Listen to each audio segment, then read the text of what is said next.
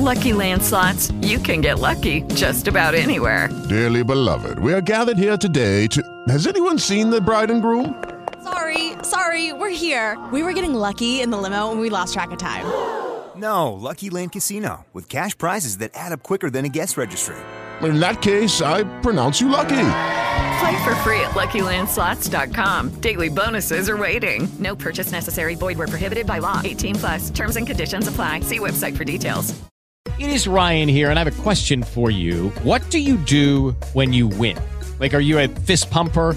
A woohooer, a hand clapper, a high fiver. I kind of like the high five, but if you want to hone in on those winning moves, check out Chumba Casino. At ChumbaCasino.com, choose from hundreds of social casino style games for your chance to redeem serious cash prizes. There are new game releases weekly, plus free daily bonuses. So don't wait. Start having the most fun ever at ChumbaCasino.com. No purchase necessary. VGW. Void were prohibited by law. See terms and conditions. 18 plus.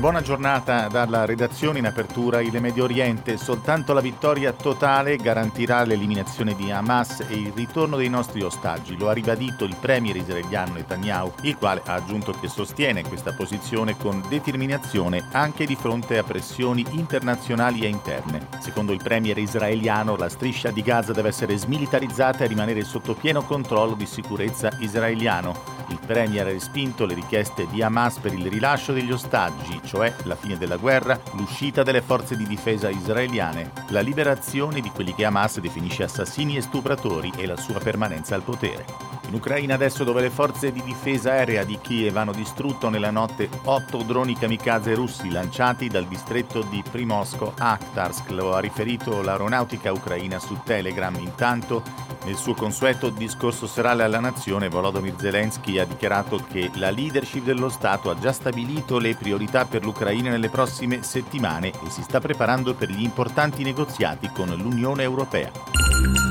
E ora in Italia con la cronaca, aggressione a sfondo razziale in provincia di Enna, vittima una donna di origini somale, il servizio della redazione. Una badante somala stava rientrando a casa dopo una giornata di lavoro quando è stata aggredita in pieno centro storico a Piazza Armerina in provincia di Enna. Indossava il tradizionale vestito il copricapo quando un gruppo di giovani ha cominciato ad insultarla impaurendola prima che qualcuno del branco le desse un pugno in pieno volto fratturandole il setto nasale. La donna, 38 anni, che da anni vive e lavora a Piazza Armerina, ha provato ad allontanare gli aggressori che si erano avvicinati brandendo un bastone. Durante l'aggressione ha anche subito insulti razziali. I carabinieri hanno sequestrato le telecamere di un esercizio commerciale aperto 24 ore su 24 e grazie alle immagini sono riusciti ad identificare un ragazzino di 17 anni che è stato interrogato. Il giovane farebbe parte di un gruppo composto da minorenni e maggiorenni della borghesia piazzese, soliti vagabondare in zona con fare da bulli. Un agente della penitenziaria che lavorava nel carcere di Bollate nel milanese si è tolto la vita mentre era fuori servizio lanciandosi dal secondo piano di un centro commerciale. L'uomo, 47 anni, era sposato con una collega con la quale aveva una figlia. Non si conoscono le motivazioni del gesto e quanto ha reso noto il sindacato Sappe, notizia che sconvolge tutti noi, ha dichiarato il segretario regionale della Lombardia, Alfonso Greco.